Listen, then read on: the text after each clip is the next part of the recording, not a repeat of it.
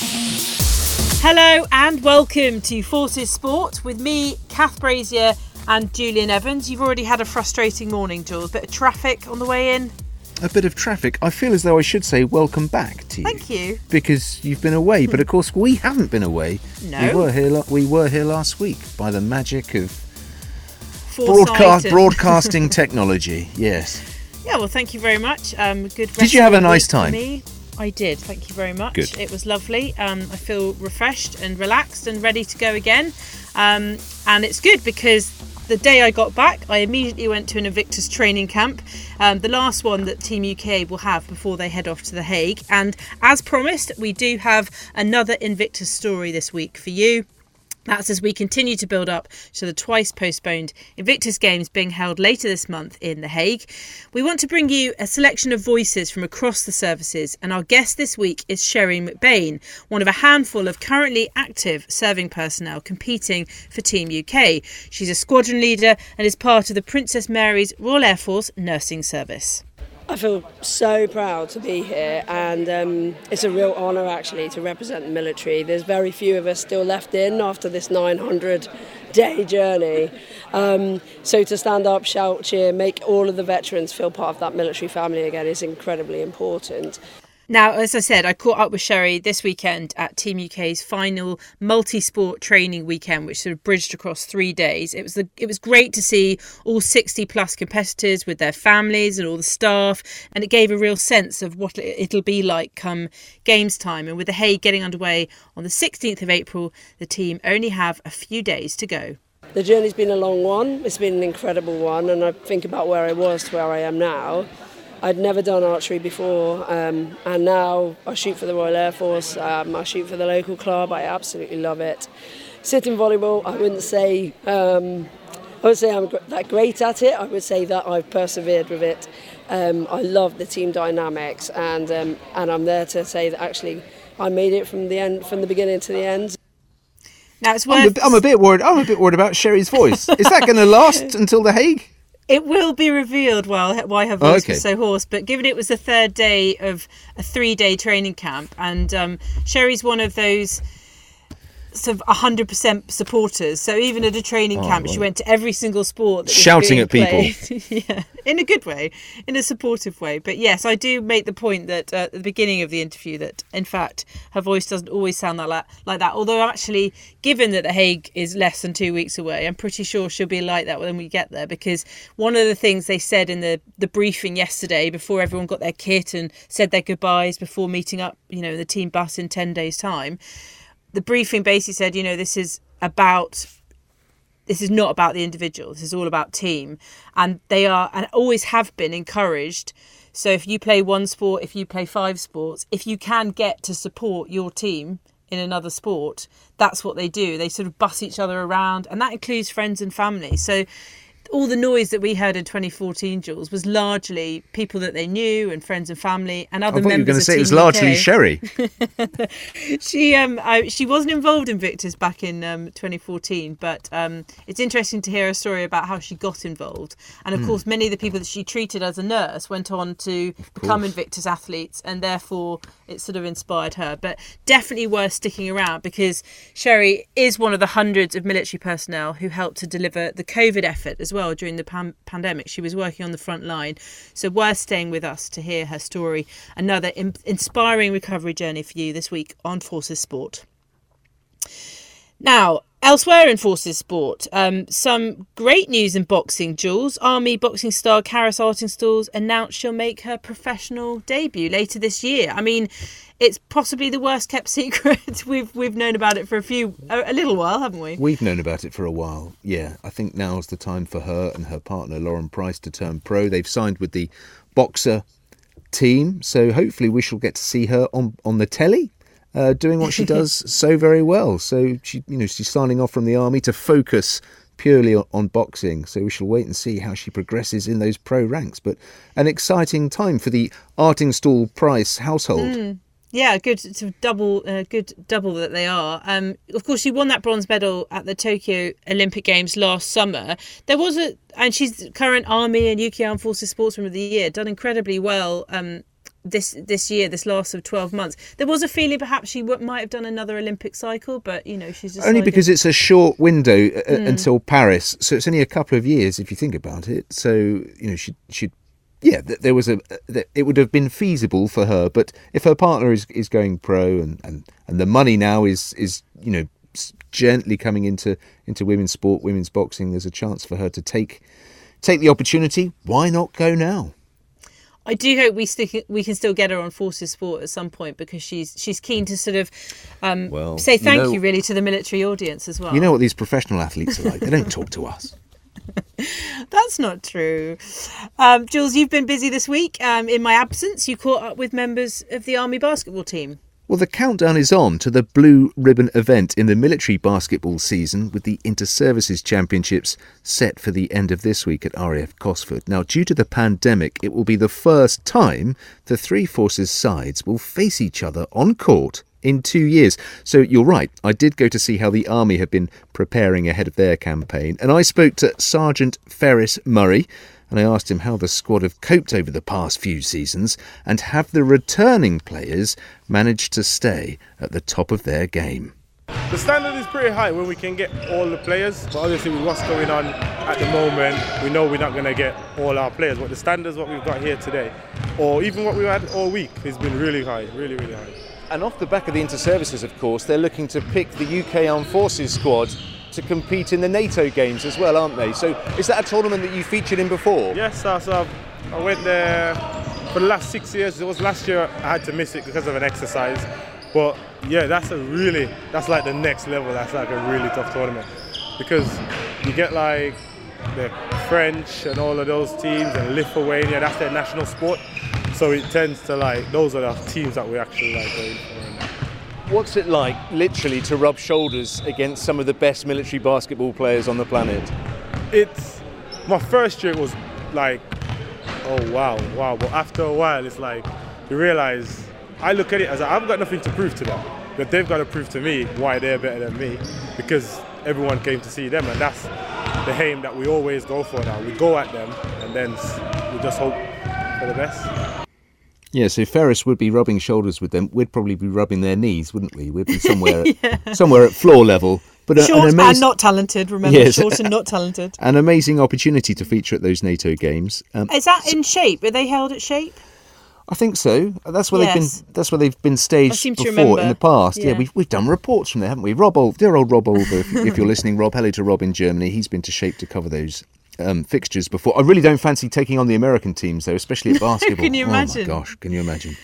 Meanwhile, the Army women, well, they're going to be hoping to defend the title they won the last time the tournament was staged in 2019.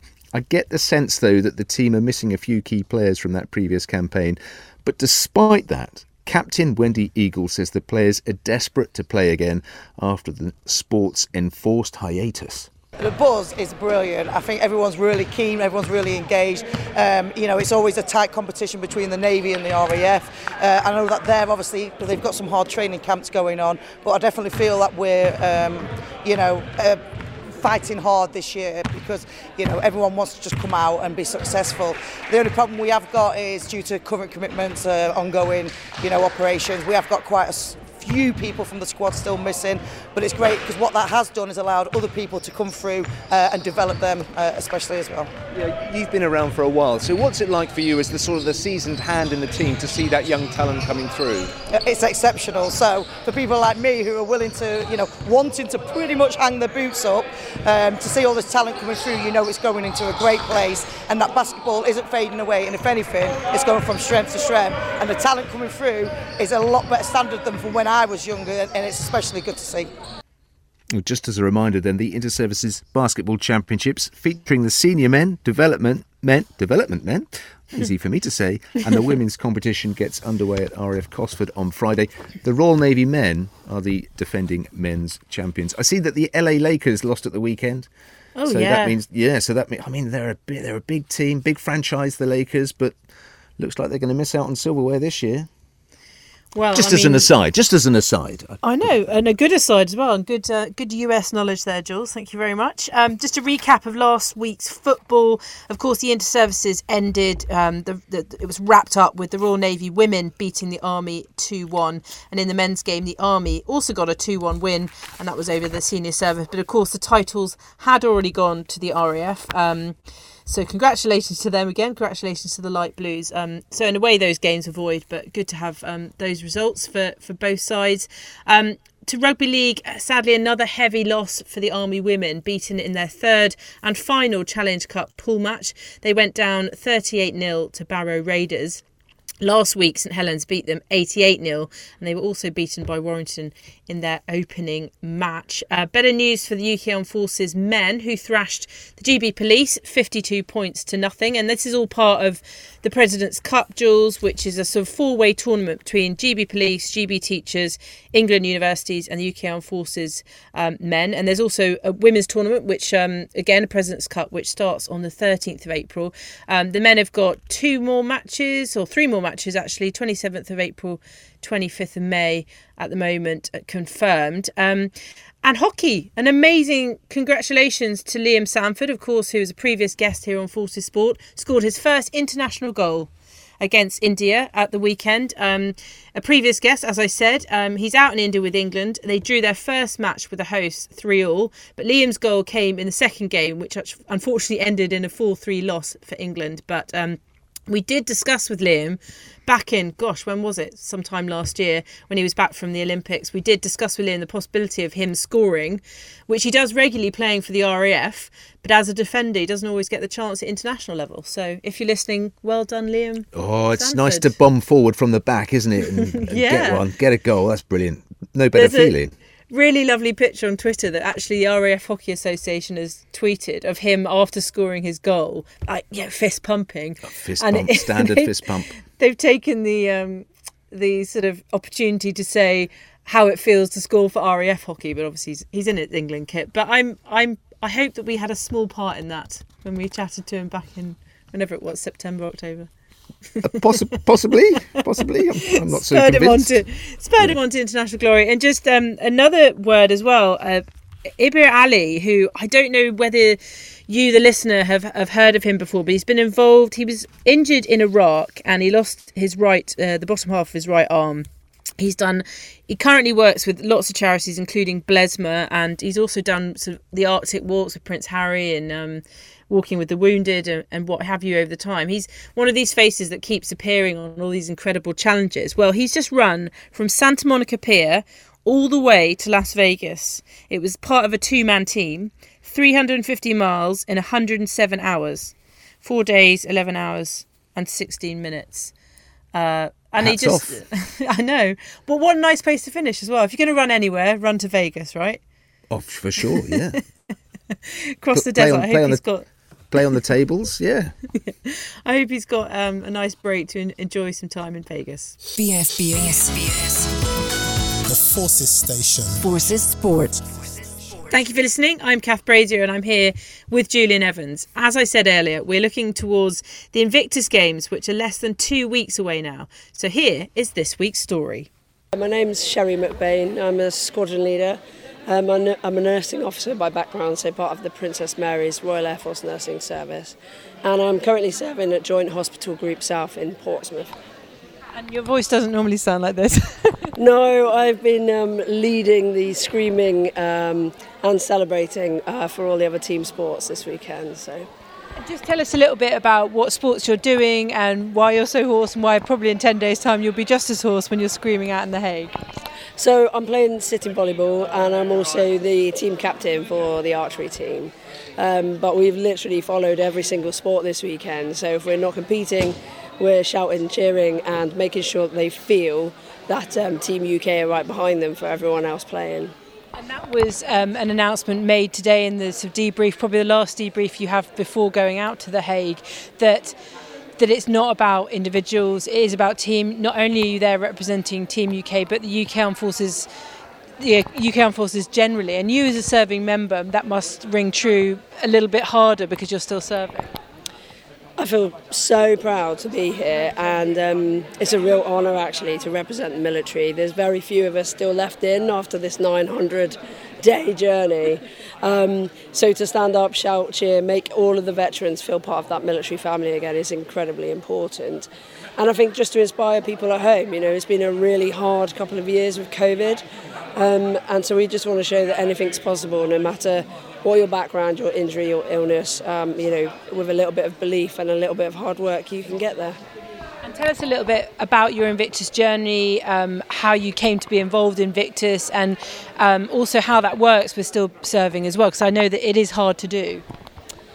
So um, I hit rock bottom. Um, I was uh, diagnosed with PTSD um, whilst I was on maternity leave, actually. So a good friend and colleague and someone that was part of um, my network committed suicide, and it was the key to my Pandora's box. Um, I'd also had multiple abdominal surgeries. So I was really at my lowest point. point, and um, I saw the advert for the Invictus Games. I've seen previous friends, and most importantly, patients that I've lifted and moved as part of CCAST, which is the critical care air support team, and from point of injury um, to the hospitals. So um, honestly, after a drink one night, I um, filled out the application form. The next day, I laughed at myself, but I hadn't submitted it, and there was a glitch in the system that year. So um, all forms that were partially completed, everyone received joining instructions anyway. And typical military, if you receive joining instructions, you're in. You've got to turn up. So that's um, that's what I did. Uh, it took me about five hours to actually get from Portsmouth to Bath because um, I turned around so many times. Um, the journey's been a long one. It's been an incredible one, and I think about where I was to where I am now. I'd never done archery before, um, and now I shoot for the Royal Air Force. Um, I shoot for the local club. I absolutely love it. Sitting volleyball, I wouldn't say um, I would say I'm that great at it. I would say that I've persevered with it. Um, I love the team dynamics, and um, and I'm there to say that actually I made it from the end, from the beginning to the end, and it's just going to be incredible to be part of that. So this journey's been a, long one from a medical perspective, but I'm hoping to get medically upgraded. And certainly the Invictus journey has made a huge impact on that. And I don't think I would remain in service if I hadn't had this journey. And that's important as well because so many people don't have the choice whether they're medically discharged or medically sort of demoted in that sense. You feel like you've got that control, and Invictus has kind of given you that. I feel like the journey has helped me um, alongside all the therapy um, and friends and family, and I've had incredible leadership um, and support from uh, from the military family. I also think that COVID, in a really strange way, um, gave me the ability to prove myself again as a nurse, and maybe not doing one-to-one nursing, but actually I was seconded to NHS England in London. Um, and I helped deliver the national effort for COVID um, in the southeast region. So all of those factors have come together, and I think I'm going to be really fortunate to remain in service, um, get back to a deployable medcat. And ultimately, for me, that's that's the recovery journey to go from someone who was destined to be uh, medically discharged out, and now I'm going to return back to that, that stage and hopefully deploy. Um, so it's been an incredible journey for me.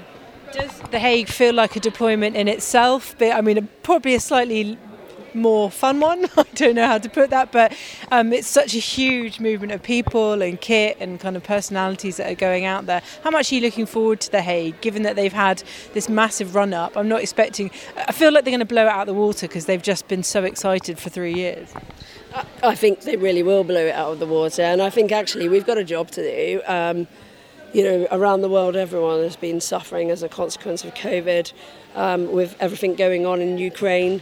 It's time for people to stand up and show what people can do, coming rising up from the ground, really, and inspiring all those people at home that have had a really tough time, and letting our colleagues and friends around the world know what we are all about. So, the journey is going to be an incredible one, and in terms of um, the Hague itself, um, it does feel like a deployment but you've got the added factor that your friends and family are coming. So it's not just thinking about yourself. This time it's thinking about uh, your teammates, making sure that your family are in the right place at the right time. So it's a little bit more stressful in that sense. Um, but it is all going to be about the fun, it's going to be about the sports, and it's going to be about meeting all those competitors that we've had relationships with online, uh, friendly competitions through all the online activity over COVID. So just can't wait to get there now. And just a final um, mention for the support that the RAF, A, in you know allowing you to stay in. I know that that's sort of a, a difficult topic, but um, in your Invictus journey and, and you going out there, especially as a serving personnel member, um, what's the support from the RAF like? ahead of the Hague and will they all be well it's not all the RAF but I'm sure your colleagues in the RAF will be watching I think I'm really fortunate. I'm in the medical services, so we understand the power of a recovery journey. Um, but I would just like to say a huge thank you to to my bosses um, that have been with me throughout this journey and that have always supported me, and to the PMs, um, so the Princess Mary's Royal Air Force Nursing Service, who've just been outstanding. I've had so much support from all of them, and this wouldn't be possible without those people standing by, by your side and picking you up when you're at your lowest point. So, thank you. what I found really incredible about Sherry is apart from her enthusiasm and clearly her very vocal support for, for her teammates, is that she has this physical and tangible um, journey end in the sense that if she can stay in the military, she can be medically upgraded in the sense that, you know, just go back to sort of normal life. And the fact that Invictus has played such a massive part in that is is clear in that she she could have they, they would have you know she would have been medically discharged if it wasn't for the the sort of support and the the, the kind of focus that Invictus has given her as well. Well, it sounds as though by her own voyage, her own journey, she has a wealth of knowledge when it comes to mel- mental health. So, as, Yeah. a, as a nurse, she already has that compassionate side to her.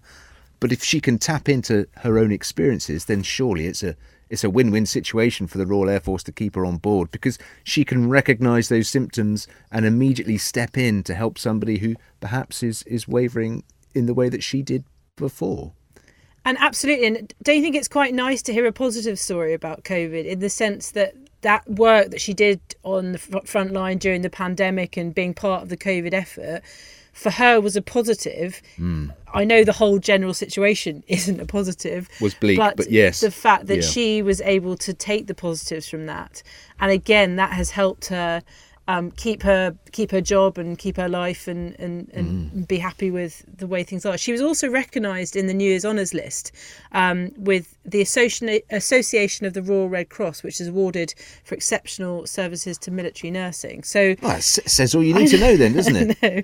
Oh, yeah, that's she's definitely worked hard, and she'll be. Um, I actually think that she's definitely probably one of the competitors we'll follow up with when we're when we're in the Hague um, and sort of see how she's going. So do keep tuned to uh, forces.net and of course across our radio um, programming as well, just to hear a lot more of those Invictus stories as we lead up to the games. And of course, we'll be out there from about the 14th of April until the end of the game. So. Uh, you should see a lot of content coming through our channels then.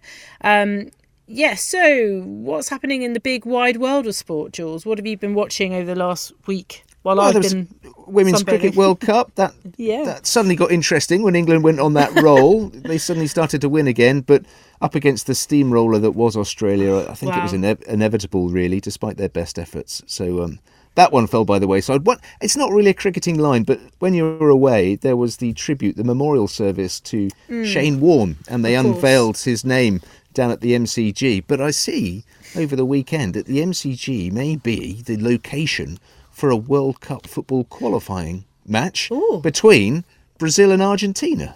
wow. Did you see this? So they might stage that fixture in Australia. I don't know why. Um, so don't ask me that. Don't ask me the detail. All, all I can tell you is that they might be playing Argentina and Brazil World Cup qualifier for Qatar at the MCG At the in MCG. Australia. That would Well, be an is it- atmosphere, wouldn't it? How many does the MCG seat? Isn't it 100,000 or something ridiculous? Just, it's just, it's just, sh- enormous. just shy of, I think. Just Yeah. shy of. But yeah, and. Australia have also favourites to get the Women's Rugby World Cup and the Men's Rugby World Cup as well for the, I'm thinking 27. So they put their hands up for that as well, have they? Yeah, Talking so, talking of um, rugby, there were some comebacks over the weekend. Wales did well to come back Yes. against Scotland. This is in the Women's Six Nations.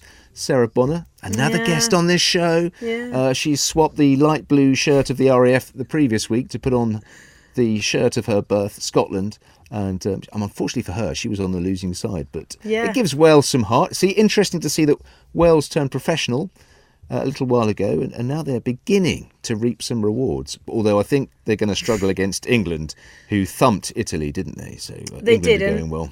Well, we're talking about England's sort of gaps, certainly within the European nations in rugby, but um, just to go back to the Women's World Cup, someone described Australia, who have now won something like 38 out of 39 matches since losing that World Cup semi final against India in 2017. I think in four years they have only lost the one match in. In 50 over cricket. But someone described it as there's Australia and then there's this huge whole load of clear sky and then there's everyone else and i think after that win which was very convincing um, at the weekend. That is the only way to describe them. Very impressive. And also just a little nugget of information. Alyssa Healy of course who made 170 runs from 138 balls. I'm just referring to my notes. She is a partner of course. I think she won um, she scored the most runs for an individual at a World Cup, and her partner Mitchell Starc won the most wickets at the 2019 World Cup. You wouldn't men. get these nuggets anywhere else apart from a program dedicated to military sport. So Oh, I well done for tuning in and staying with us for that long. Did you I see the old? Nuggets. did you see the old firm derby at the weekend? I didn't watch any of it, and it didn't. You know, apart from Hmm. the football, it didn't sound great. Well, because some plum threw a. I don't know. Yeah. Some idiot threw a glass bottle. Uh, onto one of the goal mouths Yeah. where Joe Hart was sending. What, I don't know. I don't know how they got the glass bottle in there in the first place. But anyway, yeah. Anyway, football though, really enthralling game, really exciting. I'm not so happy for Rangers fans because they'll be disappointed because Celtic have turned a corner. Last year they couldn't absolutely. Mm. they couldn't win a game. This time Celtic have turned a corner and uh, they've got a young lad called Jota who's on loan from from Portugal. Uh, he's making a lot, not Jota from Liverpool, Jota from Portugal, who's making a lot of difference for them. He's a he's a winger, so um, they must be encouraged. They've opened up a bit of a gap now, so uh, we'll have to see how that pans out. Not many games left, ten games left, is it? Eight games left. Yeah, and the making of Joe Hart, really. I mean, he's sort of revitalised himself at Celtic. Sometimes that's what it takes. The making Yeah. of Joe Hart up there in Scotland, uh, whereas meanwhile, poor old Dele Alli has has failed again. At, at, at- well, some people, I don't want to say me, but some people are saying he's not doing very well at Everton. He was brought Mm. in to do a job, and he can't even can't even start there. So I wonder what's going on with Questions him. And of course, one of those well one of the well, there we are. But just Yeah. to just to wrap things up on the world sporting scene. Again, the best two teams got to the final in the boat race: Oxford and Cambridge. Is that is that one you tune into because you, you you sound like you might know people that have featured in that from your school days? Uh, I never got into Cambridge or Oxford. I was at um, the third-rate university that is Durham. But uh, yeah, I, I when I first lived in London, I used to religiously go every year and be one of those idiots who you know couldn't see anything, couldn't see the boat races, but the, the pubs were open. But I have to say now I get out of London for boat race, especially because it's the, the, I'm quite near Putney. Um, and it's just too many people for me, so I um, Well, I- I'm I glad I, always headed thought- to the Invictus camp. I always thought that you'd be a big fan of the Cox, just because of your height. Because you, you know you are that sort of height that could sit at the front and shout at people. I have to say, and given that that's the theme of this uh, this program with loud voices, I it was suggested possibly when I was at Durham University that I might be a good Cox, but um, lacrosse was my game, Jules. You so sure I- that's what they said? they definitely did? I promise something, you. something like that. Short and noisy. That's what they'll call this one, short and noisy. But yeah, of course, the Cambridge women won for the 11th year in a row, and the Oxford men win. They won for the first time since 2018, I think. Pete Look, Reed supports the Dark Blues, so he'll be It pleased. does, but we've got to wrap up. So tell us what's happening this week, Kath. Well, as you've already mentioned, of course, Jules, the Interservices gets underway. The Interservices basketball gets underway at RAF Cosford this Friday. The Royal Navy men are the defending senior champions. Um, and also in Interservices rugby, we'll be meeting at um, Ealing Trailfinders on Saturday, the 9th of April. Um, that's for the second round in Interservices rugby, and that sees the Royal Navy up against the Royal Air Force. Um, the games are at 12 um, and 3.15. That's, of course, the women's games and the men's games. And for anyone who's interested, the Masters game is at 10 o'clock as well. Uh, we'll be bringing you the men's and the women's games with full commentary on the Forces News Facebook page. So do tune in on Saturday afternoon. Um, as ever, you can keep up with all that's happening. Just go to forces.net for the latest military sports results and action. Um, that is it from Forces Sport for another week. We'd love to hear from you. So you can get in touch by emailing us at forcessport at bfbs.com. Maybe you've got a, a nugget or two that you'd like to, to share with us. And of course, you can look back at all the chats with our military guests on the BFBS Sports Show YouTube channel. And you can listen back to all the weekly Forces Sport programmes at bfbs.com slash podcast or wherever it is you get your podcast. It's good to be back, Jules. It's good to see you again. Thank you for listening.